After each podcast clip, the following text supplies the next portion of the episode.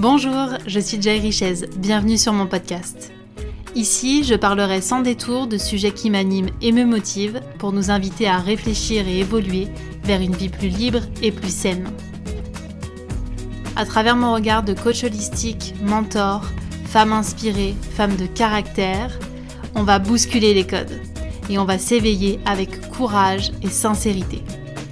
Ces deux vertus seront le leitmotiv de ce podcast pour avoir le cran de vivre une vie qui nous ressemble et arrêter les fausses excuses. Je vous souhaite une très belle écoute.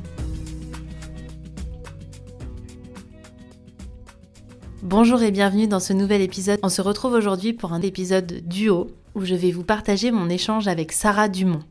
Fondatrice de Happy End, elle est également journaliste, réalisatrice et auteure du livre Un enterrement comme je veux, le premier guide des obsèques civiles. Anticonformiste et adepte des sujets tabous, j'ai souhaité échanger avec elle sur le sujet de la mort. J'espère que vous verrez comme moi que Sarah a le don de réenchanter un sujet qui peut nous faire peur, alors que celui-ci fait partie intégrante de notre vie. Je vous souhaite une très belle écoute. Bonjour Sarah, merci de me rejoindre sur Vivre avec bon sens. Bonjour Joy. Alors aujourd'hui, j'ai voulu échanger avec toi parce que je voulais qu'on parle de la mort, de notre rapport à la mort, du deuil et puis, euh, si on a le temps, de tout ce qui est obsèques, préparation justement de notre fin. Mais avant de rentrer dans le vif du sujet, je voudrais savoir qu'est-ce qui t'a amené à explorer ce sujet? Alors déjà, moi, j'étais journaliste euh, et j'ai travaillé longtemps comme chef de service société et psycho, euh, notamment dans un magazine féminin qui s'appelle Femmes Actuelles. Et j'étais déjà attirée par des sujets de société plutôt lourds. C'est-à-dire que je m'intéressais beaucoup à la possibilité de résilience. Euh, je retenais surtout ça, en fait, le, chemin de résilience des personnes que j'interviewais qui avaient vécu des épreuves extrêmement difficiles. J'avais déjà cette propension, en fait, à, pouvoir euh, traiter des sujets potentiellement euh, angoissants ou déprimants. Et j'avais tendance d'ailleurs à les réclamer. La, la, mort, en fait, c'est qu'en fait, rétrospectivement, je m'y suis intéressée depuis toute, assez jeune, en fait, puisque quand je regarde ma bibliothèque, en fait, j'ai des livres que j'ai depuis très longtemps sur le sujet de la mort. Et euh, avant même le décès de mon père, j'étais touchée par plusieurs décès dans la famille, mais la, donc des tantes, des oncles, etc. Mais la personne la plus proche que j'ai perdue euh, est mon père qui est mort en 2012. Et je me rends compte que déjà avant son décès, parce que j'ai pensé que c'était son décès qui avait été un véritable déclic, j'étais au salon de la mort, le seul salon de la mort qui a eu lieu en France pour le grand public. J'y étais allée euh, volontairement comme si j'allais voir une expo. Donc voilà, le sujet de la mort est ancré en moi et fait partie de mon histoire. Euh, et pour moi, il n'est pas lourd, c'est-à-dire qu'il il ne m'impacte pas négativement. Sinon, je ne ferais pas ce travail depuis, euh, depuis 2018 euh, parce que je pense que je ne pourrais pas y arriver d'un point de vue énergétique. J'ai pas commencé par le, commencement, ce qui aurait été euh, quand même plus intéressant. Toi, avant d'en arriver là, est-ce que tu peux nous dire un petit peu qui tu es et même si ce sujet de la mort n'a pas été n'est pas lourd aujourd'hui, est-ce qu'il a été lourd à un moment donné dans ta vie? Alors, de toute façon, il était un sujet d'intérêt, en fait. Euh, c'est un sujet qui me passionne. En tout cas, qui je suis, peut-être dire ce que je fais, en fait, de ce sujet. C'est-à-dire qu'en 2018, euh, j'ai quitté le groupe de presse dans, lequel j'étais depuis 15 ans euh, et j'ai décidé de créer Happy End Life, qui est en fait un site d'information sur le sujet de la mort à 360 degrés. C'est-à-dire que je me suis rendu compte qu'en fait, on va tous mourir. C'est vraiment la seule certitude qu'on a au moment où on arrive sur Terre il n'existait pas de médias indépendants sur le sujet de la mort. Il existait foultitude de sites sur euh, des grandes étapes de vie comme la naissance de nos enfants, comme le mariage, comme la retraite, comme euh, pour les aidants. Mais finalement, la mort, non. En fait, on parlait de la mort quand on faisait commerce de la mort. C'était ce qui existait comme information pratique. Et il me semblait qu'il y avait un énorme vide à combler. En fait, on ne peut pas euh, rester dans le, dans la, dans on doit être informé de ce sujet, on doit apporter des connaissances et surtout, on doit rassurer sur le fait que quand on traverse un deuil, notamment, on n'est pas seul. On n'est pas seul à avoir traversé cette épreuve. Et donc sur APN, en fait, c'est alors au tout départ, ce n'était qu'un site, un média, donc un reconnu comme tel par le ministère de la Culture, euh, où on va trouver euh, des interviews d'experts, euh, des témoignages d'anonymes qui ont vécu des choses, voilà, des expériences liées à la mort. on va trouver des initiatives sur ce qui se passe en France et à l'étranger pour mieux accompagner la fin de vie, pour innover dans le milieu des obsèques, pour créer des cérémonies qui ont du sens. On va trouver aussi des grands sujets de société comme est-ce que demain on sera tous immortels, immortels d'un point de vue numérique. Euh, ou alors quels sont les nouveaux métiers qui demain nous accompagneront. Enfin, voilà, il y a tout ce type de sujets qui, qui sont créés. Et donc, euh, voilà. Et pour moi, c'était vraiment, en fait, pour moi, c'était important qu'on soit informé parce que c'est comme ça qu'on est libre de, des choix qu'on fait. En fait, ça m'énervait d'entendre des personnes qui me racontaient, par exemple, qu'ils avaient vécu des obsèques euh, dramatiques, euh, qui étaient extrêmement déçus. Je me disais, mais c'est pas on n'a pas le droit de rater l'enterrement d'un proche, en fait. On peut pas, c'est trop triste. Donc, je me dis, bah, au moins, sur Appian, on trouve les informations pour faire des choses qui nous ressemblent, euh, peut-être pour nous autoriser à être libre d'organiser des enterrements qui nous ressemblent. Et donc voilà. Et puis, moi, j'ai commencé toute seule. Hein. Au début, quand je me suis lancée en 2018, j'étais euh, j'étais toute seule dans mon petit bureau. Euh, il y avait personne qui faisait vraiment ce qui traitait de ce sujet. En fait, j'étais un peu martienne. Je me sentais très martienne. Euh, quand je racontais ça à mes amis, ils se disaient oh là là, bon bah, elle, est en train de faire le deuil de son père. Enfin voilà, je, pense qu'ils pensaient ça en fait. Elle était en train, elle est en train de se guérir. Euh, ils n'avaient pas compris que ça allait durer très longtemps et que c'était peut-être pas ça que j'étais en train de faire. Euh, bon maintenant tout le monde est, ça va, tout le monde a un peu après accepté l'idée que j'étais partie pour un petit bout de temps a priori.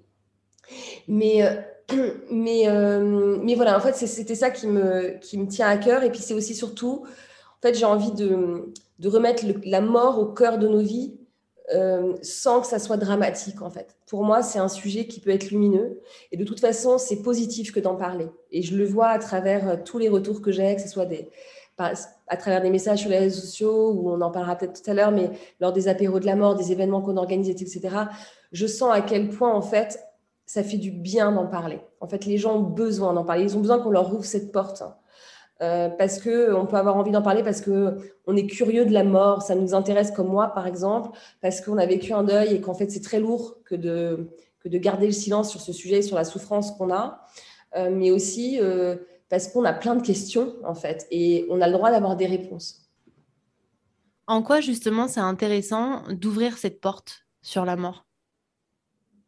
Parce que je pense qu'en ouvrant cette porte, on peut être moins angoissé en fait je pense que être conscient aussi de cette finitude et, vraiment, euh, un peu plus s'en soucier, c'est aussi peut-être être un peu plus au cœur du sens de notre existence. C'est-à-dire que je pense que quand on n'occulte pas le fait que notre vie elle a une fin, eh bien peut-être que on se pose plus souvent la question le matin est-ce que je suis vraiment heureux? Est-ce que ce boulot me convient vraiment?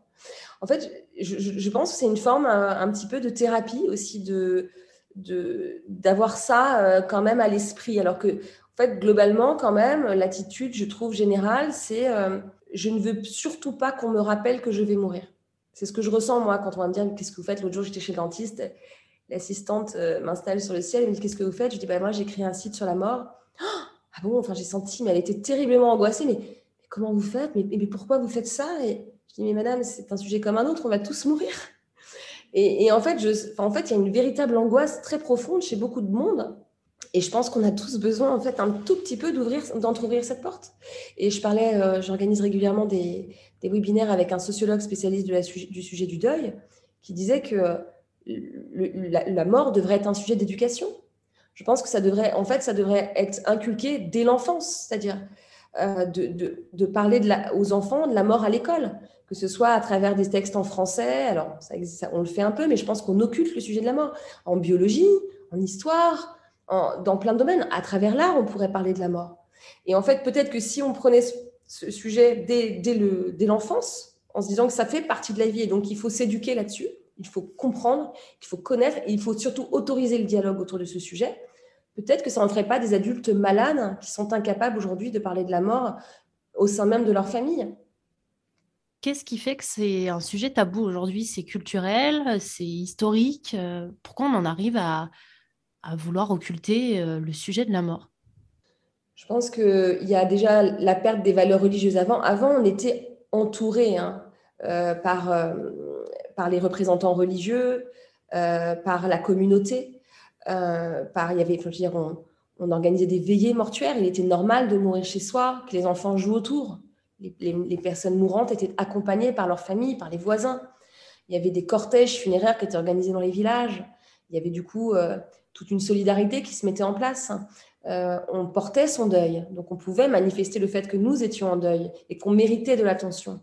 Et petit à petit, tout ça, ça c'est finalement, on a délégué. Bon, il y a eu des progrès médicaux, bien, heureusement quelque part, euh, mais, qui fait que, on est devenu un peu plus exigeant d'ailleurs vis-à-vis du temps de vie qu'on aimerait avoir. Et puis surtout, on a délégué petit à petit nos morts au milieu médico-social. On meurt, on est 75%, si je me trompe pas, à mourir à l'hôpital, alors qu'on est la même proportion à, vouloir mourir, à dire vouloir mourir chez nous.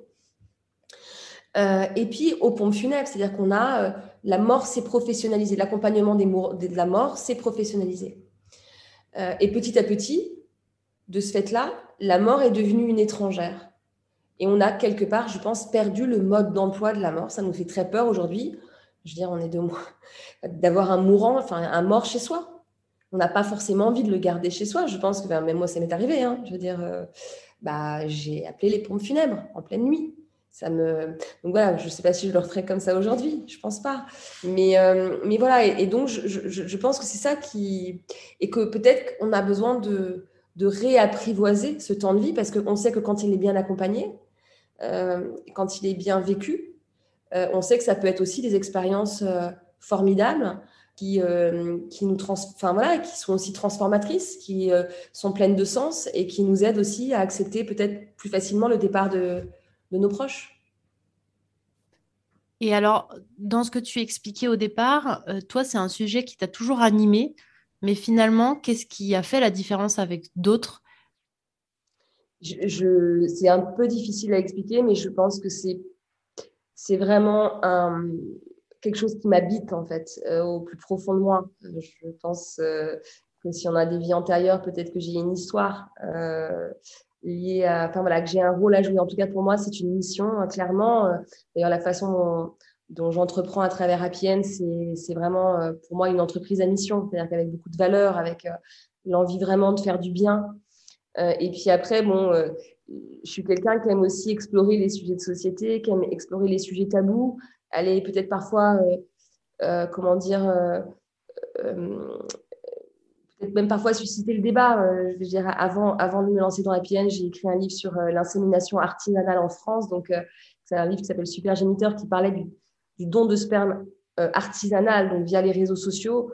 Donc bon, je me rends compte aussi que j'aime bien les sujets tabous, c'est-à-dire d'aller explorer un sujet que personne ne veut aborder, que voilà, je, pense que j'aime, enfin peut-être que ça fait partie aussi de ma personnalité d'aller peut-être sur des terrains euh, dont personne ne veut, ou en tout cas, et surtout j'aime bien l'idée de pouvoir peut-être contribuer à, mon, à, mon, petit niveau euh, à faire évoluer les mentalités ou, ou à faire bouger les lignes. Est-ce que tu as l'impression qu'il y a un avant et un après pour toi dans ta relation à la mort? Alors, soit euh, par rapport euh, au décès que tu as vécu, soit à la création de euh, Happy Hen Alors, moi, avant Happy Hen, en fait, j'avais déjà organisé notamment les obsèques de mon père de façon originale, entre guillemets. C'est-à-dire que quand il est mort, d'ailleurs, très curieusement, ma mère et moi, on avait en fait relevé un, article de presse sans se consulter qui, était, qui parlait d'une pompe funèbre qui était capable de répondre à des demandes particulières pour les obsèques. Donc, euh, bah, du coup, on s'est pas posé la question longtemps de avec qui on allait, qui on allait aller voir pour ça. Et, effectivement, par exemple, mon père qui était agnostique, on ne voulait pas aller au crématorium pour ses funérailles. On s'est dit, c'est pas possible. Enfin, ça nous parlait, mais pas du tout. Et puis, c'était quelqu'un d'assez original. Donc, voilà, il était évident pour nous que ça serait pas là. Euh, et, on a eu la chance, justement, grâce à cette entreprise de pompes funèbres qui s'appelle L'autre rive à Paris, qui nous a écoutés, en fait, qui a été capable de nous présenter des lieux euh, en fonction de ce qu'il était. Et on a atterri euh, de ce fait à la Bellevilloise, qui est une salle de concert parisienne très belle, rouge, avec des oliviers au milieu. voilà, c'est un lieu qui, est bourré d'énergie de fête. Hein. Il y a des très belles fêtes qui ont lieu là-bas. Et, du coup, j'ai vécu ce jour-là enfin, ce jour-là été fondateur quand même de, de, l'entreprise APN dans le sens où j'ai compris à quel point c'était important de s'écouter, que d'avoir, réussi à transporter ça dans un lieu qui n'était pas dédié à la mort, en fait, ça a évité à l'Assemblée d'être dans une posture. Euh, je peut-être plus libre d'être, d'être de, de, comment dire, d'exprimer la façon dont ils ressentaient les choses. Et en l'occurrence, ils ont applaudi les hommages. Euh, ce que je n'avais jamais vu jusqu'à présent à une cérémonie d'enterrement. Et, euh, et, je me suis dit, bah, en fait, c'est génial parce qu'ils sont en train d'applaudir l'homme qu'il était, la vie, la vie heureuse qu'il a menée, en fait. Et on célébrait sa vie, en fait. Et, moi, petit à petit, je me suis rendu compte de deux choses. La première, c'est mon entourage me disait, ceux qui étaient venus, je ne savais pas qu'on avait le droit de faire ça, mais c'est fou, son cercueil, ils, t'ont autorisé à l'emmener, etc. Et là, je me suis dit, oh là là. Alors là, et pour le coup, c'est mon côté journaliste, j'ai fait, mais c'est pas possible, il faut absolument faire passer le message, c'est tellement précieux. Enfin, il faut le dire. Donc là, c'était un Sarah missionnaire, on va, on va porter le message. Euh, et puis, la deuxième chose, c'est que petit à petit, je me suis rendu compte que quand euh, je me remémorais l'enterrement de mon père, c'était tout sauf un moment triste. C'est un moment, vous voyez, sinon je ne pourrais pas en parler euh, euh, aussi souvent et avec le sourire. Quoi. C'est quelque chose de léger pour moi parce que je me dis, bah, il peut n'être que content de ce qu'on lui a organisé. On l'a, nous, on, a été à la hauteur et surtout, on, on, s'est fait ce cadeau de, de, s'affranchir des codes parce qu'il y a beaucoup de gens hein, qui disent, euh, ça ne se fait pas. En fait, euh, pour moi, la question, en fait, c'est surtout de se penser à soi, c'est-à-dire qui était le défunt, qui sommes-nous, quelles sont nos croyances, euh, quels étaient ses goûts, quelles étaient ses, passions, qu'est-ce qu'il animait dans la vie, euh, quelle couleur il aimait, qu'est-ce qu'il aimait manger. Puis à partir de là, on, construit une cérémonie à son image. Mais en fait, si la voisine ou la belle-sœur n'est pas très contente et trouve que c'est déplacé, c'est pas grave en fait. Je pense que ce qui est très important pour soi, quand on va rester, parce que l'enterrement, hein, c'est pour, euh, on organise des funérailles pour les vivants, hein, pour qui c'est la première pierre posée dans le chemin, long chemin du deuil. je pense qu'il faut surtout se faire ce cadeau-là, et c'est celui qui va nous porter aussi. Euh, si on arrive à faire euh, jaillir ce jour-là l'énergie du défunt, bah, c'est ce qui, je pense, qui peut vraiment nous aider et nous porter. Et je pense qu'on doit avoir quelque part cet égoïsme. et bah, voilà, et surtout ressembler au défunt, au-delà de faire ressembler à ce que nous pensons, c'est surtout voilà. Et, je pense que c'est ça qui peut aider et, porter après. Mm. Tu as exactement retranscrit toutes les questions que j'avais en tête la notion de, euh, de, commencement du deuil quand on fait euh, des obsèques, c'est pour les vivants avant tout. Et justement, comment on sait quand on a fait le deuil?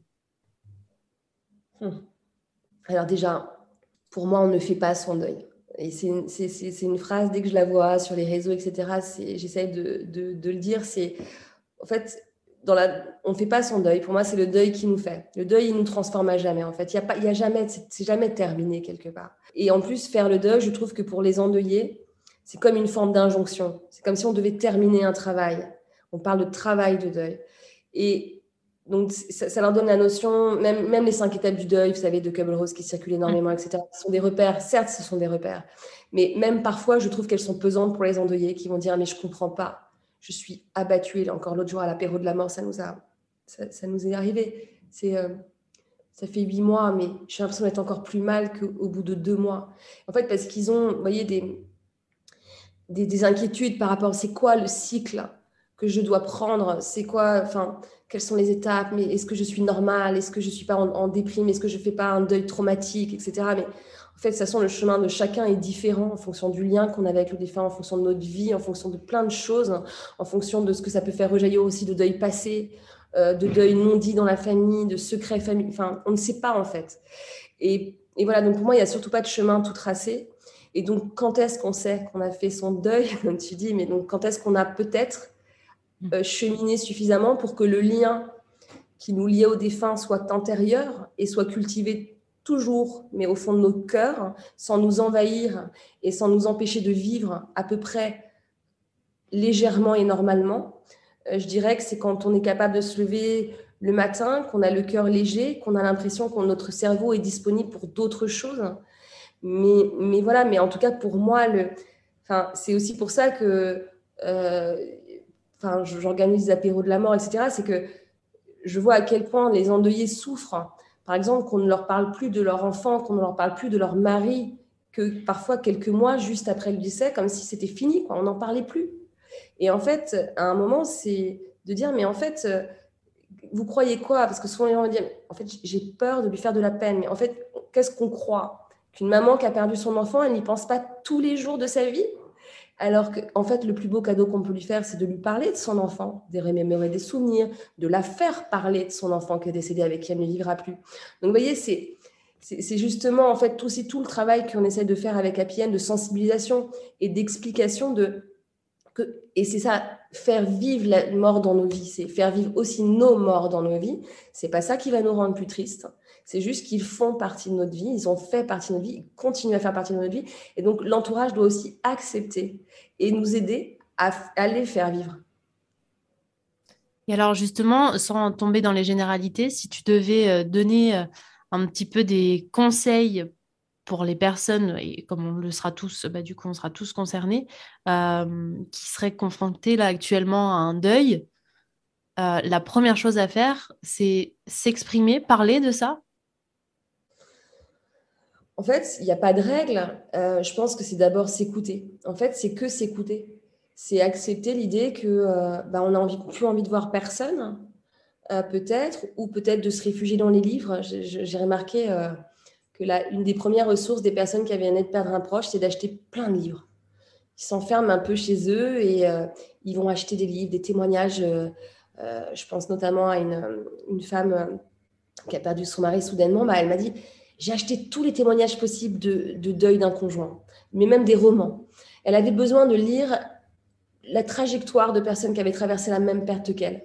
Et ça, c'est vraiment très, très souvent qu'on me dit ça, par exemple. Que j'ai acheté plein de livres. Ça a été ma première ressource. J'ai cherché sur Internet des, témoignages, des textes, des groupes Facebook qui parlaient de ça, de personnes qui avaient traversé la même, la même épreuve que moi, qui la traversaient. Et donc, j'ai envie de dire, il y a aucune, je peux donner aucun conseil, en fait, parce que chaque endeuillé aura ses besoins. Il y a des endeuillés qui voudront parler à personne. Il y a des endeuillés qui voudront se tourner vers leur entourage et pas passer une seule soirée euh, euh, tout seul. Hier, j'étais avec une, amie qui a perdu son mari récemment. Elle me dit, ça fait quatre mois que je n'ai pas passé quasiment une soirée toute seule. Ou alors, c'est parce que je le demande. Elle est très entourée. Elle va dire à un moment, bah, là, c'est bon, je peux être toute seule. Mais sinon, ça fait quatre mois qu'elle a des amis à la maison le soir. Donc, en fait, tout dépend de son envie, de ses besoins. Euh, et par contre, je dirais simplement, euh, peut-être, soyez, autorisez-vous à dire ce que vous ne voulez pas. Autorisez-vous à dire qu'on vous a blessé euh, que le silence, euh, que je sais pas, par exemple, euh, qu'un texto vous a blessé, qu'un le manque de nouvelles vous a blessé, ou qu'on puisse vous dire, voyez, on dit souvent, on me raconte encore souvent, on m'a dit que on comprenait pas trop parce que ça faisait quand même six mois que mon mari était mort et on se demandait quand est-ce que j'allais m'en remettre. Bon, bah, je pense qu'il faut être capable aujourd'hui de dire à cette amie, tu sais, en fait, voilà, d'expliquer que en fait, c'est peut-être pas si simple que ce qu'elle ne croit. Parce qu'on ne peut pas en vouloir aux autres. En fait, je pense que tant qu'on n'a pas vécu un deuil, c'est très compliqué de se mettre à la place de, de, ce, de ce que l'autre ressent. Je pense que c'est vraiment très, très compliqué. Et donc, j'essaie toujours aussi d'avoir euh, la compréhension aussi pour ces maladresses, etc. Euh, et je pense que dans notre rôle d'endeuillé, si on en a l'énergie, bien sûr, ça peut être bien d'éduquer. d'éduquer l'autre à nous accompagner elle lui dit, tu sais, tu n'es pas obligé de me parler tout le temps, on peut aller se balader, mais tu ne te sens pas obligé de, de, me faire rire. Ou, voilà, le silence, juste marcher à côté de toi, ça me va.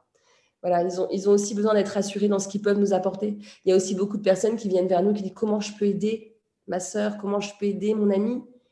Et bah, on leur dit bah, peut-être demander lui comment vous pouvez l'aider. Parce qu'évidemment, on n'a pas les solutions pour tout le monde. Mais, euh, mais voilà, et je pense qu'il y a beaucoup de peur de la part de l'entourage de, de mal faire, de pas avoir les bons mots, de pas avoir les bons gestes, d'être envahissant ou d'être euh, trop peu présent. Enfin, en fait, on est pétri doute, comme je vous le dis. je pense qu'on a vraiment perdu le mode d'emploi hein, de, cette communauté en fait euh, qui se mettait en place auparavant. Ce que je comprends, c'est qu'il faut remettre le lien à la fois avec soi dans l'écoute et avec l'autre euh, en exprimant ses besoins, en exprimant ses émotions, pour que euh, finalement ça, recircule normalement, même s'il y a eu un choc à un moment donné. Ouais, je pense. Je pense qu'en tout cas, on a vraiment besoin d'en parler, en fait. De... Oui, même je pense à des entreprises qui ont, des, ont commis des erreurs. Je pense notamment, par exemple, à une avocate qui nous a raconté, bah, elle revient au barreau et puis... Euh, pourtant, elle sait qu'un mail a été envoyé pour annoncer la mort soudaine de son mari et personne ne lui parle personne ne lui dit un mot sur son mari. Et là, elle, elle ressent une immense gêne, mais euh, c'est pas possible. Ils savent ou ils savent pas. Hmm. Elle se pose carrément la question. Et puis, euh, et puis après, elle, elle, ressent quoi? De la colère. Bon, bah, en fait, je me dis, dans ce, dans ce type de situation, peut-être après euh, plusieurs mois passés, peut-être d'envoyer un mail à la, je sais pas moi, au responsable, voyez, de la, enfin, je sais pas, de la collectif du barreau, de leur expliquer, en fait voilà, en fait, c'est pas pour vous acculer. ce, que je vais vous, ce que je vais vous dire, c'est juste pour peut-être que vous compreniez les prochaines fois où ça se passera, que en fait, c'est pas obligé, vous n'êtes pas obligé d'être tous dans le silence et d'être mal à l'aise. Peut-être vous pouvez me dire un mot, peut-être avoir un bouquet de fleurs sur un, bureau. Voyez, je pense qu'on a besoin, même à l'école, en fait, je pense qu'on a tous besoin un peu d'être éduqués, de, de, comprendre les besoins, en fait. Euh, donc, c'est vrai que je trouve que c'est, comme tu dis, le, recultiver le lien à soi et aux autres, mais du coup, par, euh, par aussi une forme d'apprentissage. Ouais. J'ai l'impression que certains deuils nous marquent plus que d'autres et qui nous amènent à créer des tournants dans nos vies. Et de ma place, j'ai l'impression qu'on n'est pas tous égaux par rapport à ça. Et, qu'en fait, j'aimerais bien qu'on soit tous égaux et qu'on prenne tous conscience euh, de ça parce que c'est génial de prendre euh, conscience de l'importance et de la richesse de la vie. Mais pourquoi attendre des décès pour le faire? Ah, ça, c'est sûr, je suis d'accord avec toi. Mais après, moi, je me dis, bah, en tout cas, la perte d'un proche qu'on aimait, si elle peut être, et je pense notamment au terme, au, terme qu'elle avait employé, qui était très fort de Anne Figo, qui est médium, hein, qui avait dit euh, la mort d'un proche peut être un fardeau, mais peut aussi être un cadeau, ce qui est très difficile à entendre quand on est dans l'énorme chagrin et la douleur. Mais c'est vrai, euh, et pour le coup, ce sont des récits qu'on recueille, euh, des témoignages qu'on recueille beaucoup sur Appienne. C'est que je, le constate, et on le voit d'ailleurs dans les livres, on le voit dans, même Christophe Fauré le, dit dans son livre, euh, Le deuil au jour le jour, c'est que souvent, effectivement, la, perte d'un être cher amène à des transformations, c'est-à-dire que des changements de trajectoire professionnelle, aller vers des métiers qui ont du sens, euh, s'autoriser à être plus libre, ouais, ou faire des choix radicaux, des séparations. Enfin, je pense que ça peut être des électrochocs qui, euh, qui vont nous conduire à euh, s'écouter. Ouais. Et voyez, par exemple, hier soir, j'étais avec cette amie dont je vous parlais tout à l'heure. Euh, elle nous a annoncé hier, alors qu'elle a son entreprise, qu'elle partait trois mois sur le chemin de Compostelle. Et je vois qu'il y a beaucoup de personnes endeuillées qui vont sur le chemin de Compostelle. Et je suis sûre qu'à l'issue de ces trois mois, alors au début, c'est son parrain qui nous racontait hier, son parrain lui a dit pourquoi très peu de temps après la mort du mari, pourquoi tu ne fais pas le chemin de Compostelle? Alors, du coup, elle a dit, mais de quoi il me parle? Mais moi, j'ai ma boîte, je suis dans le chagrin, j'ai toutes les démarches administratives à faire. Elle, était elle a dit, mais il délire, quoi. Et puis, en fait, ça a cheminé, ça a fait tilt. Et là, donc, elle nous a annoncé hier euh, qu'elle allait partir en juin. Et ben, je suis sûre qu'à l'issue de ces trois mois de chemin de Compostelle, euh, elle arrivera avec une nouvelle nouvelle la prochaine fois en nous disant, bah voilà, j'ai pris une décision. Voilà, je pense qu'on s'autorise des avant ça, je pense qu'elle se serait pas autorisée à prendre ces trois mois alors qu'elle est entrepreneuse. Et par contre, là, je pense qu'elle s'est dit, je suis ma priorité et je dois aller peut-être trouver des réponses. Justement, ça, tu le vois dans les euh, apéros de la mort que tu organises, comme une sorte de double trajectoire, ceux qui auraient tendance à, perdre totalement le sens de leur vie, à, s'enfoncer, entre guillemets, et ceux qui, au contraire, ont cet effet de nouveau souffle.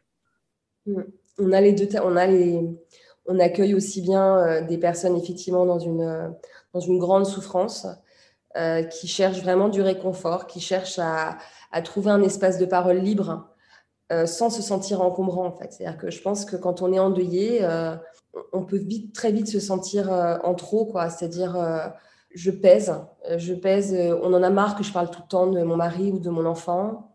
Alors pour l'enfant, peut-être c'est plus facilement acceptable par la société, mais en tout cas, on en a marre que je parle tout le temps de mon mari, de mon frère, etc. Euh, on en a marre que je sois triste, euh, que je pleure à chaque fois qu'on me parle. Euh, et du coup, au bout d'un moment, en fait, on n'arrive même plus. Enfin, en fait, on va peut-être parfois couper des liens. D'ailleurs, on voit hein, au moment des deuils, on il y a beaucoup de tri hein, dans les amis.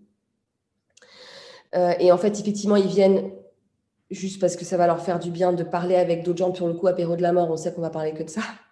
Donc on n'est pas, on est tous sauf encombrants. Et il y a beaucoup de larmes d'ailleurs, ce qui arrive aux apéros. Ils nous disent excusez-nous, je pensais pas que j'allais pleurer. Mais écoutez, euh, si on peut pas pleurer un apéro de la mort, alors. Euh, et puis ensuite, il y a effectivement ceux. Et d'ailleurs, parfois, on a des habitués qui viennent euh, plusieurs fois et on voit au fil du temps. Et je pense notamment à une maman qui a perdu sa fille de 15 ans qui au début est venue et qui était vraiment pas bien, qui pourtant, euh, voilà, elle était suivie par un psychiatre, elle était suivie, euh, elle, était, elle, était, elle, allait dans un groupe de parole d'une association spécialiste du deuil, elle venait aux apéros et franchement, on voyait vraiment la tristesse sur son visage. Enfin, c'était dur de, de, voir à quel point elle était mal.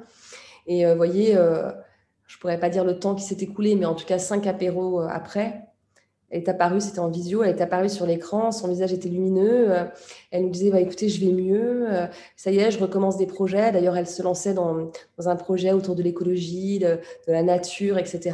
Et elle revenait à ses premiers amours. Et, euh, voilà, elle, s'étonnait elle-même d'aller mieux. Et voilà, mais elle avait un beau projet. c'était plus que, il y avait plus que sa fille dans sa bouche, il y avait aussi un renouveau.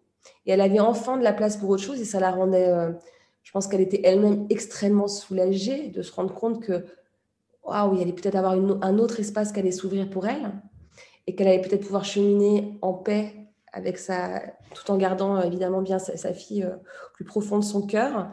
Et, voilà, donc on voit évidemment des transformations parfois quand les gens euh, viennent plusieurs fois.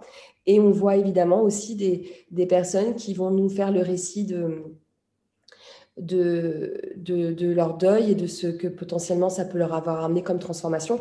Et je pense aussi à tous les professionnels avec qui on est en lien, puisqu'on a aussi tout un, je pourrais en parler, mais une plateforme qui référence euh, des acteurs, des professionnels de confiance pour accompagner la mort avant, pendant, après.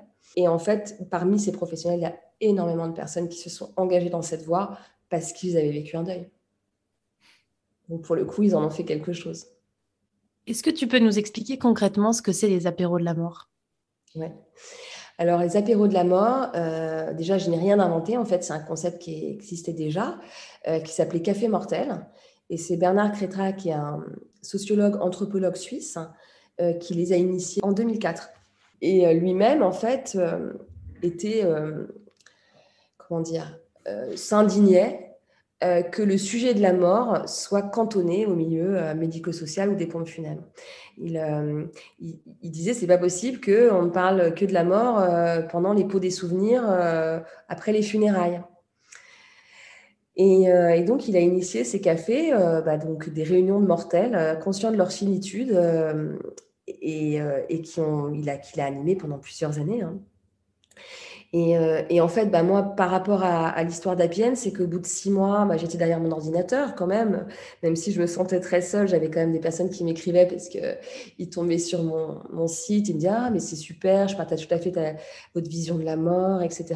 Ou, euh, et, et, du coup, je me suis dit bah, Si tu veux libérer la parole sur la mort, ça fait partie du projet d'Apienne, hein, c'était au départ, c'était une association c'était dans les statuts, libérer la parole. Je me suis dit, il faut organiser des cafés, il faut organiser des temps de rencontre dans la vraie vie, quoi. On va pas rester derrière l'ordi quand même. Et, euh, donc j'ai acheté son livre. Et donc je me suis, voilà, je me suis dit bon, voilà, c'est comme ça que ça se passe, ok. Enfin, c'est pas un mode d'emploi, mais il raconte son expérience. Et je me suis dit, allez, bah, tu vas te lancer. Mais par contre, euh, je voulais pas l'appeler Café Mortel parce que j'avais envie de réhabiliter le mot mort, qu'on prononce jamais, on cherche toujours des formules autres. Il est parti, il, a disparu, il s'est endormi à jamais. Euh, et, c'était vachement important pour moi d'aller un peu titiller ça euh, chez les gens. Quoi, hein. et, euh, et, de, de, une forme de... On va s'habituer, on va finir par s'habituer. Et, de la même façon, je me suis dit, bah tiens, et si on... Moi, j'aime bien le temps de l'apéro, je que c'est toujours un temps convivial. Et je me suis dit, et si on adossait le mot mort à un temps de vie finalement qui est très vivant. Pour le coup, normalement, on, s'amuse plutôt bien en apéro. Et donc, euh, voilà. Alors, quand j'ai choisi ce nom, euh, j'avais. Euh, alors, entre-temps, j'ai rencontré Sophie Poupard-Bonnet, qui, qui, avec qui, qui était coach spécialiste de l'accompagnement du deuil. Moi-même, je m'étais formée via un diplôme universitaire à la question du deuil, mais en théorie. Et je trouvais important de former un binôme déjà, de ne pas être toute seule. je ne savais pas si j'allais être capable d'accueillir toutes ces paroles. Euh, et, je trouvais important qu'il y ait euh, quelqu'un qui ait une expérience de d'accompagnement, c'est-à-dire euh, voilà, je trouvais que ça nous préservait nous en tant qu'organisatrices et que ça préservait aussi peut-être potentiellement ceux qui allaient venir. Et, et, au début, avec Sophie, donc, qui a accepté de m'accompagner dans cette aventure, on, avait un peu peur quand même du terme apéro de la mort. Moi, je me disais, là là, quand on va mettre ça sur les réseaux, est-ce qu'on va pas se faire insulter? Comment les gens vont réagir? Est-ce qu'ils vont pas penser qu'on se fout de, leur deuil? J'avais vraiment peur de ça. Et bon, bah, on s'est lancé quand même. Euh, et, en fait, on a posé la question au début aux apéros. On disait, est-ce que ce, gêne, terme vous gêne? Je me souviens du premier apéro, il y avait, enfin au deuxième, il y avait des gens qui avaient entre 20 euh, ans et 80 euh, ans. Et euh, ils ont dit non. Non, ça va. C'est sûr que c'est un peu audacieux. C'est peu choquant, mais, mais en même temps, on sait de quoi on va parler. C'est clair, c'est clair et net. Et du coup, après, on s'est pu poser la question, en fait. Et je me rends compte que j'ai jamais eu, à part une fois, une personne qui l'a super mal pris, qui a pensé vraiment que c'était de la moquerie. Il venait de perdre un, proche et je pense que c'était bah, une réaction à, vif. mais sinon, on m'a jamais écrit pour me dire c'est une honte de faire ça. Jamais, jamais.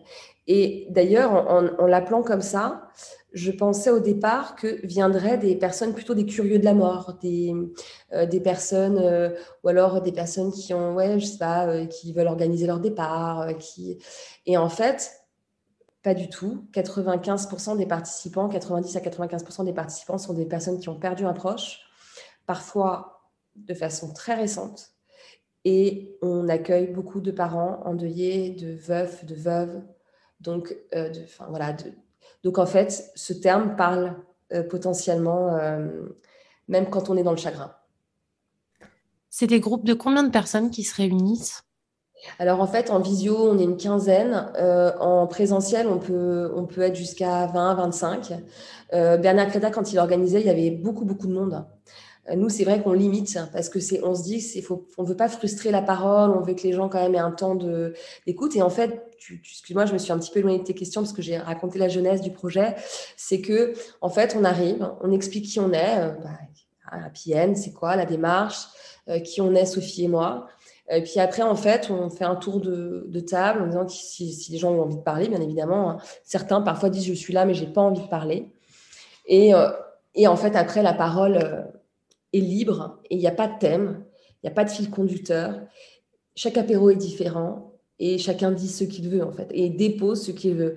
Et souvent, l'enchaînement est extrêmement euh, fluide en fait. C'est voilà, vraiment des, moments extrêmement riches, hyper intenses, riches.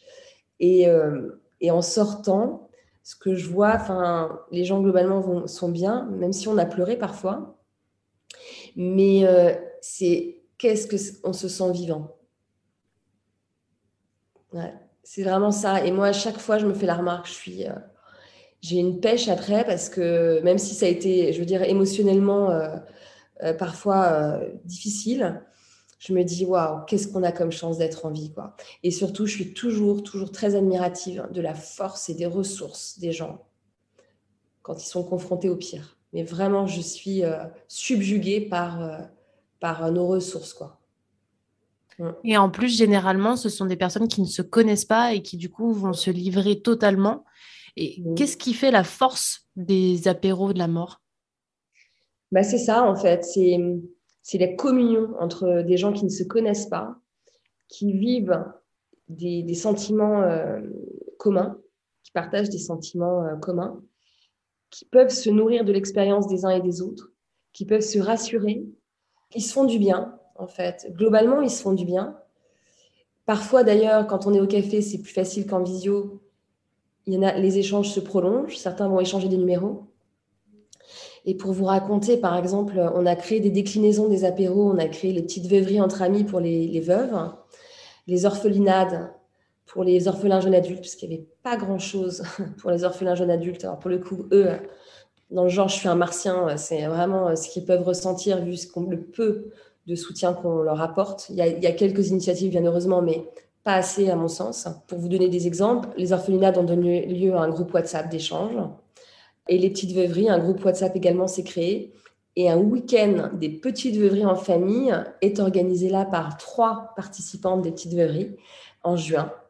Et où elles vont se retrouver, parce que c'est beaucoup de femmes jeunes, euh, qui ont perdu leur conjoint et, elles vont se retrouver pour un week-end. Et en fait, je trouve ça formidable de, de, me dire que des parfaits inconnus, finalement, à travers cette épreuve, cette épreuve va les réunir et euh, va les rapprocher, peut-être va donner lieu à des amitiés. Je pense que c'est déjà le cas aujourd'hui. Et voilà, et je me dis, bah, en fait, cette personne, elle, elle, se, elle se, sera sentie moins seule. Voilà ce qu'il y a de plus difficile euh, dans, dans un deuil, c'est justement ce sentiment de solitude, le fait de ne pas avoir de communauté, de ne pas se sentir soutenu. C'est quoi qui ressort le plus souvent? Ah, C'est ça, ouais. C'est ça. C'est euh, surtout, et puis c'est surtout le, la condamnation au silence. Euh, c'est vraiment ça. C'est comme si je n'avais plus le droit d'en parler, comme si j'étais encombrante avec mes histoires, comme si j'étais encombrante avec mon mort. Et euh, je trouve ça.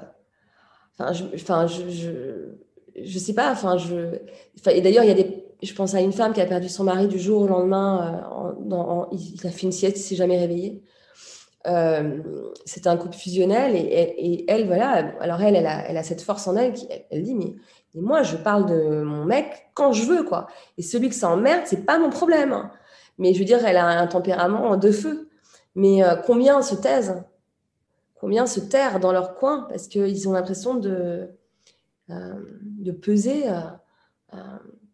et c'est ça qui me, qui me fait le plus de peine, en fait, euh, et que j'ai envie de porter, de défendre, de me dire, mais laissons-leur parler, quoi, et posons-leur des questions. Je ne sais pas si ça t'est déjà arrivé, mais moi, euh, quand on me demande, quand on me parle de mon père mort, ma grand-mère, euh, en fait, ça me fait super plaisir. Je veux dire, je, prends ça comme un cadeau. Je me dis, oh là là, c'est trop sympa, il s'en souvient. oh là là, il ça veut dire vraiment qu'il est, qu'il aimait mon père. Enfin, tu vois, je veux dire, pour moi, c'est vraiment, ça, ça fait tout sauf me faire de la peine, ça me fait super plaisir et ça me met en joie. Et en fait, je trouve que voilà, on devrait tous euh, cultiver ça en fait. Et quand je pense à des parents qui ont perdu leur enfant, de se dire qu'on les fait mourir une deuxième fois parce qu'on leur en parle plus, parce qu'on se dit bah ça va, ça va lui faire de la peine. Euh, bon bah non, en fait, il faut changer d'attitude. Oui, en fait, il faut euh, arrêter de projeter ses propres peurs sur l'autre et se lancer aussi pour euh, pouvoir euh, mieux soutenir la personne qui est endeuillée. Je pense, ouais. Je te dis pas que tout le monde a envie de t'entendre parler de son défunt, mais quand même, globalement, on a plus envie d'en parler que de pas en parler. Et même, je pense aux enfants. Nous, c'est nous qui sommes euh, malades, entre guillemets, de la mort. C'est nous qui en avons si peur. nos enfants, je veux dire, au début, pour eux, c'est tout à fait normal. Enfin, ils n'ont pas forcément conscience avant 8-10 ans de la réalité de l'irréversibilité de la mort. Mais je veux dire, euh, pour eux, c'est naturel, en fait. C'est nous qui en faisons quelque chose de... Quand j'entends des parents se poser la question de est-ce que je vais l'emmener à l'enterrement ou pas Pour moi, un enfant a toute sa place et les spécialistes euh, vont dans ce sens. Un enterrement, c'est un rituel pour dire au revoir, pour cheminer dans son deuil. Pourquoi on l'écarterait de ce temps-là? J'ai beaucoup, on a publié des témoignages sur APN de personnes qui ont été privées de l'enterrement euh, de leurs proches et qui en ont été traumatisées, qui ont mis beaucoup de temps à, cheminer par rapport à ça, qui ont eu beaucoup de culpabilité. Je veux dire, euh, on voit à quel point les enfants sont curieux de la mort, posent plein de questions. Alors heureusement, maintenant, on a plein de livres fabuleux hein, en fonction des âges euh, qui vont nous aider à, justement, nous, si on est mal à l'aise, à, voilà, trouver un espèce une ressource qui va nous permettre de dialoguer euh, mais tout en, nous préservant nous-mêmes. Parce que, enfin, je moi, j'ai des personnes dans mon entourage qui me disent oh, Je suis tétanisée de la mort, je suis tétanisée de la mort. Et par exemple, elle, je pense à cette fille, je dis elle a, une, elle a une fille qui lui parle tout le temps de la mort. Donc, bon, heureusement, il y a les livres. Mais euh, voilà, même par rapport à nos enfants, je pense qu'on a un, un, petit réajuste, un petit réajustement à faire. Alors justement, tu parlais de l'éducation. Euh, qu'est-ce qu'on peut faire d'autre en tant que vivant euh, pour bah, rendre plus saine notre relation à la mort ou, ou la préparer? Ouais, Est-ce qu'il y a des, des directives qu'on peut prendre là maintenant? Oui, moi, il y a quelque chose qui me tient à cœur, c'est qu'on on, s'occupe un minimum de son départ, de son vivant. C'est-à-dire que j'ai trop entendu des personnes qui avaient souffert de ne pas savoir ce que la personne, euh, leur proche souhaitait au moment de sa mort. Euh, par exemple, je pense à est-ce qu'il voulait être crématisé, inhumé Est-ce qu'il voulait une cérémonie civile ou religieuse? Est-ce qu'il voulait reposer dans ce cimetière, par exemple? Euh, Ou est-ce qu'il voulait donner ses organes Même si on est tous en France, par exemple, donneurs d'organes par défaut, ça n'empêche que c'est important de dire bah, je, veux donner mes organes ou je, m'inscris sur la liste nationale, le registre national des refus. Pourquoi? Parce que, en fait, on ne mesure pas à quel point euh, ne pas donner ces informations, c'est extrêmement pesant pour ceux qui restent. Ils vont éprouver parfois des doutes, de la culpabilité. Euh, et surtout, dans une famille, tout le monde n'est pas toujours d'accord. Et ça donne naissance à des conflits, et ça, euh, les ponts funèbres, les notaires le relèvent et le disent. C'est-à-dire qu'au moment de l'organisation des obsèques, des gens, des familles se mettent sur la gueule là-dessus. parce qu'ils vont pas avoir les mêmes croyances. Certains vont s'écharper de crémation et inhumation sur le civil et le religieux. Et donc, j'ai le sentiment que si nous pouvons être un petit peu capables de s'interroger, d'écrire ce qu'on veut, de le, voire de le dire quand c'est possible, c'est pas toujours possible, hein. on n'est pas toujours capable dans une famille d'entendre ça. Mais euh, pour moi, c'est un cadeau qu'on leur fait, quoi. Vraiment.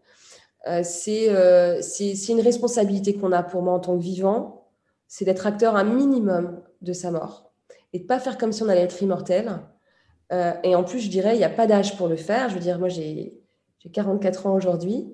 Rien ne me garantit que je ne vais pas mourir demain. Enfin, je veux dire, je n'en sais rien. J'espère que je vais vivre, mais je peux, enfin, je veux dire, il peut tout m'arriver. Bah, je l'ai fait. Enfin, je veux dire, et j'ai un peu l'impression que euh, plus on le fait quelque part jeune, moins ça peut potentiellement être angoissant parce qu'on est quand même, sauf euh, imprévu, à l'abri euh, du sujet, en tout cas de cette approche finale. Donc voilà, en fait, pour moi, c'est écrire ses volontés funéraires, c'est voilà, un acte responsable et pour organiser moi-même des ateliers euh, pour euh, aider les personnes justement à franchir ce cap qui n'est pas évident, je le concède. Moi en travaillant sur le sujet de la mort, j'ai mis plusieurs mois à, le faire. Euh, notamment, autre chose que je n'arrive pas à faire, mais que je vais faire, et j'étais toutes les semaines sur ma to-do list, c'est d'aller, je ne suis pas mariée, c'est d'aller chez un notaire faire un testament pour protéger mon mari, enfin, du coup, pas mon mari, mon, mon chéri, si je dois mourir avant lui. Euh, je voudrais m'occuper de ma mort numérique euh, sur Facebook, sur LinkedIn, enfin sur tous ces réseaux. En fait, voilà, et je, et, je suis très honnête, je, je dois le faire. Enfin, j'ai fait mes volontés funéraires, je dois faire le reste. C'est clairement pas forcément facile. Ça demande de l'énergie, ça demande une mobilisation, ça demande de réfléchir, de décider, d'être euh, informé aussi. Et, et c'est pour ça que d'ailleurs j'ai mis en place des ateliers obsèques.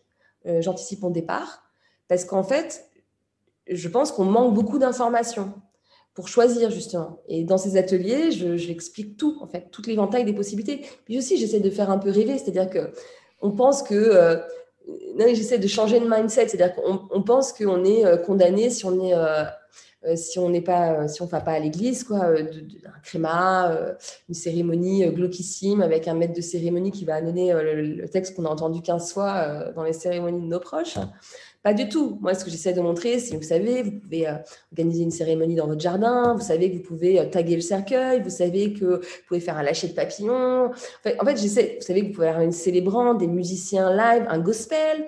en fait, j'essaie de, de, montrer que, en fait, on a beaucoup de possibilités.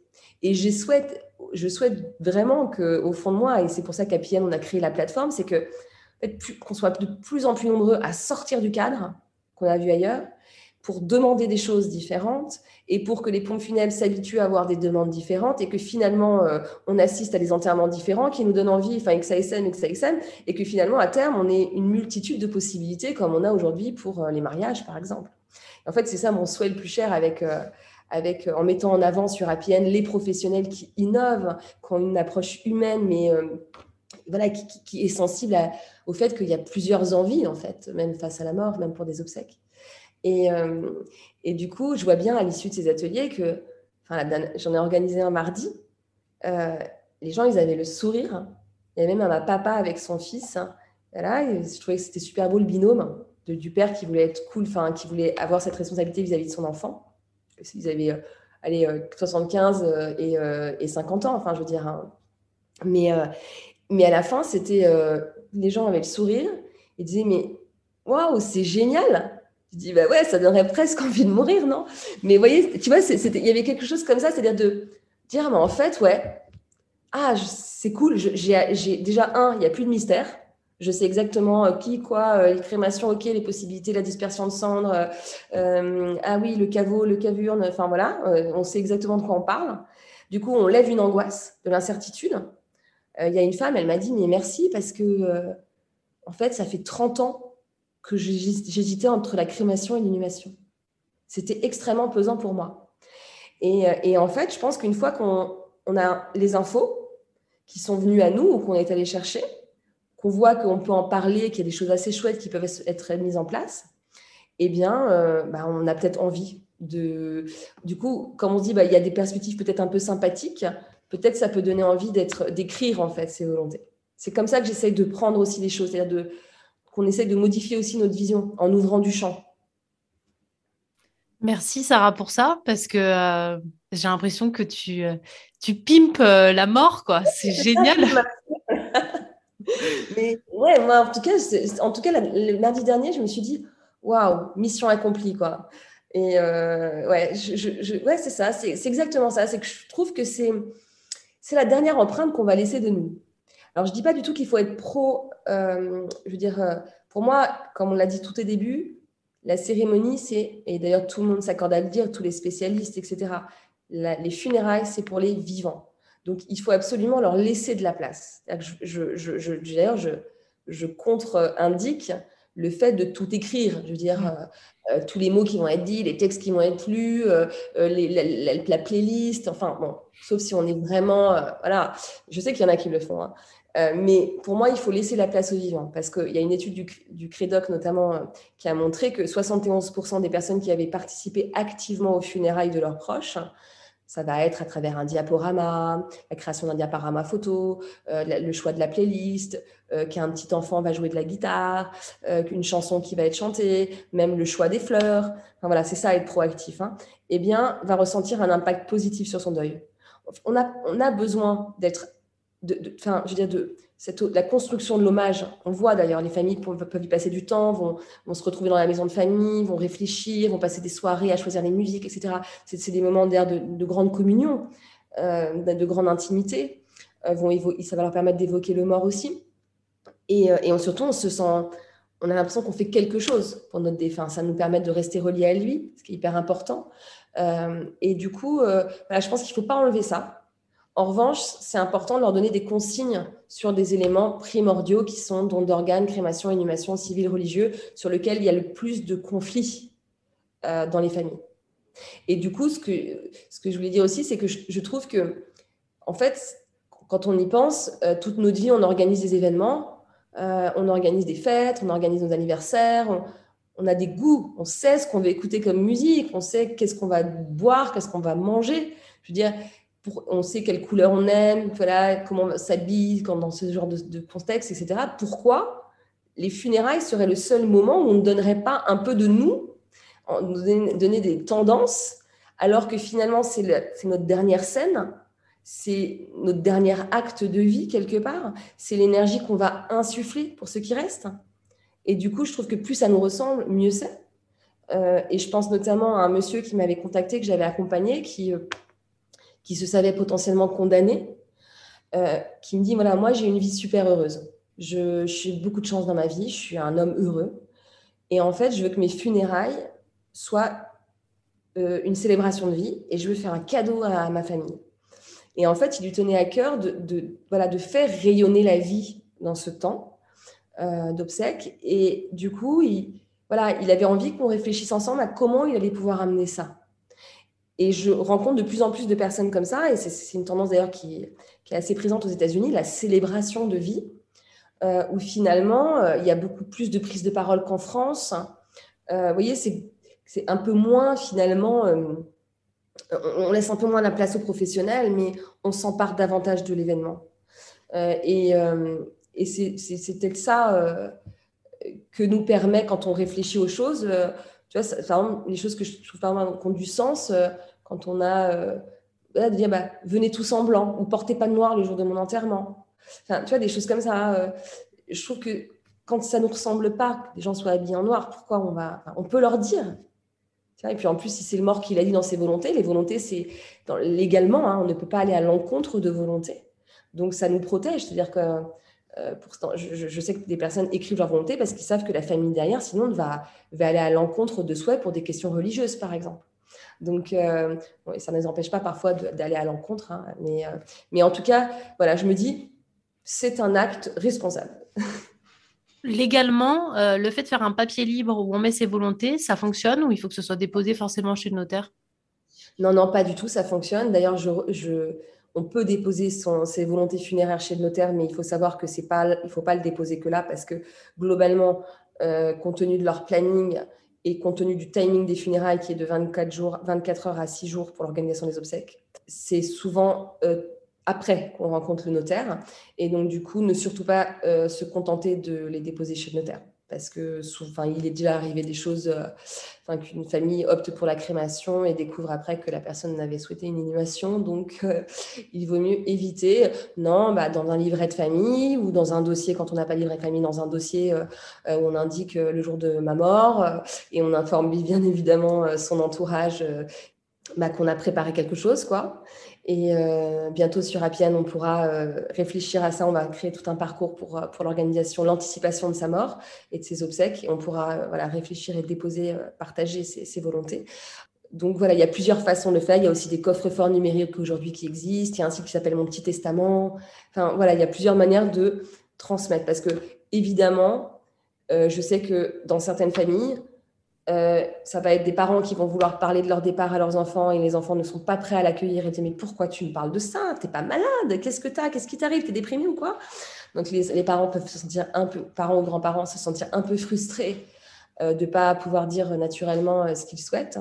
Et de la même façon, des, des enfants vont poser des questions à leurs parents en disant bon bah dis-moi euh, qu'est-ce que tu souhaites euh, au fait euh, voilà on enfin ce serait bien que tu me dises moi je serais contente de savoir etc et puis des parents qui s'offusquent en disant mais ah, tu me mets déjà dans la tombe pourquoi tu me parles de ça? Et qui le prennent super mal.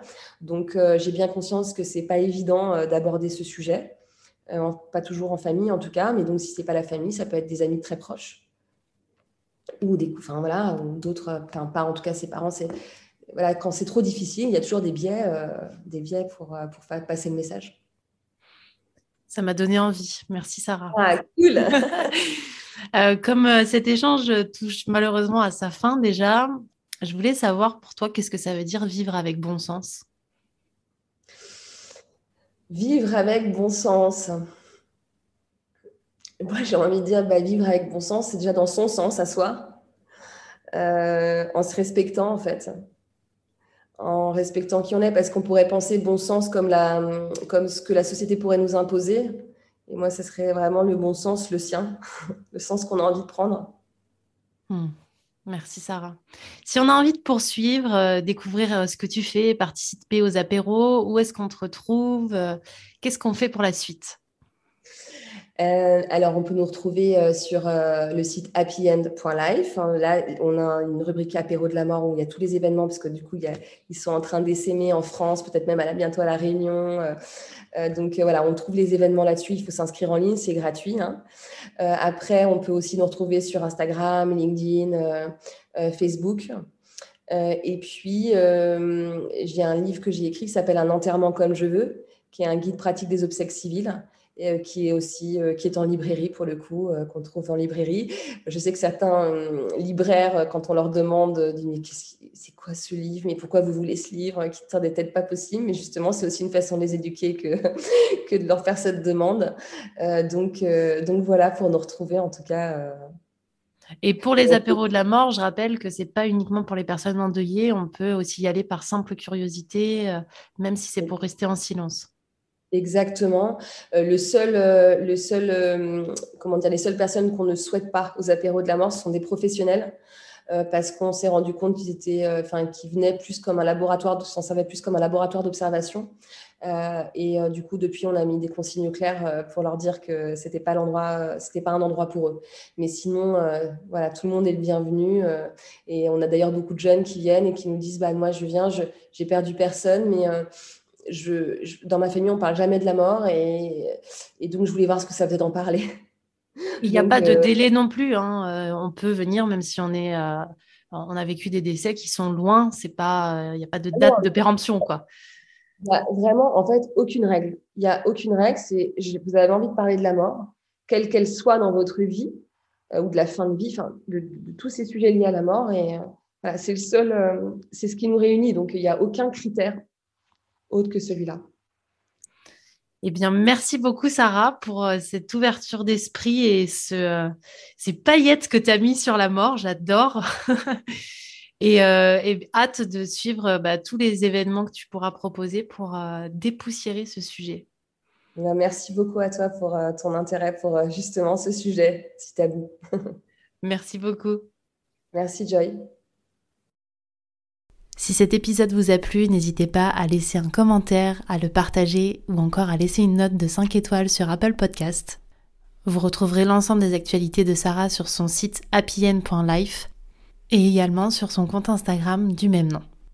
Je vous mets l'ensemble des liens dans la description de cet épisode. Merci infiniment pour votre écoute. À très vite pour la suite. En attendant, prenez soin de vous.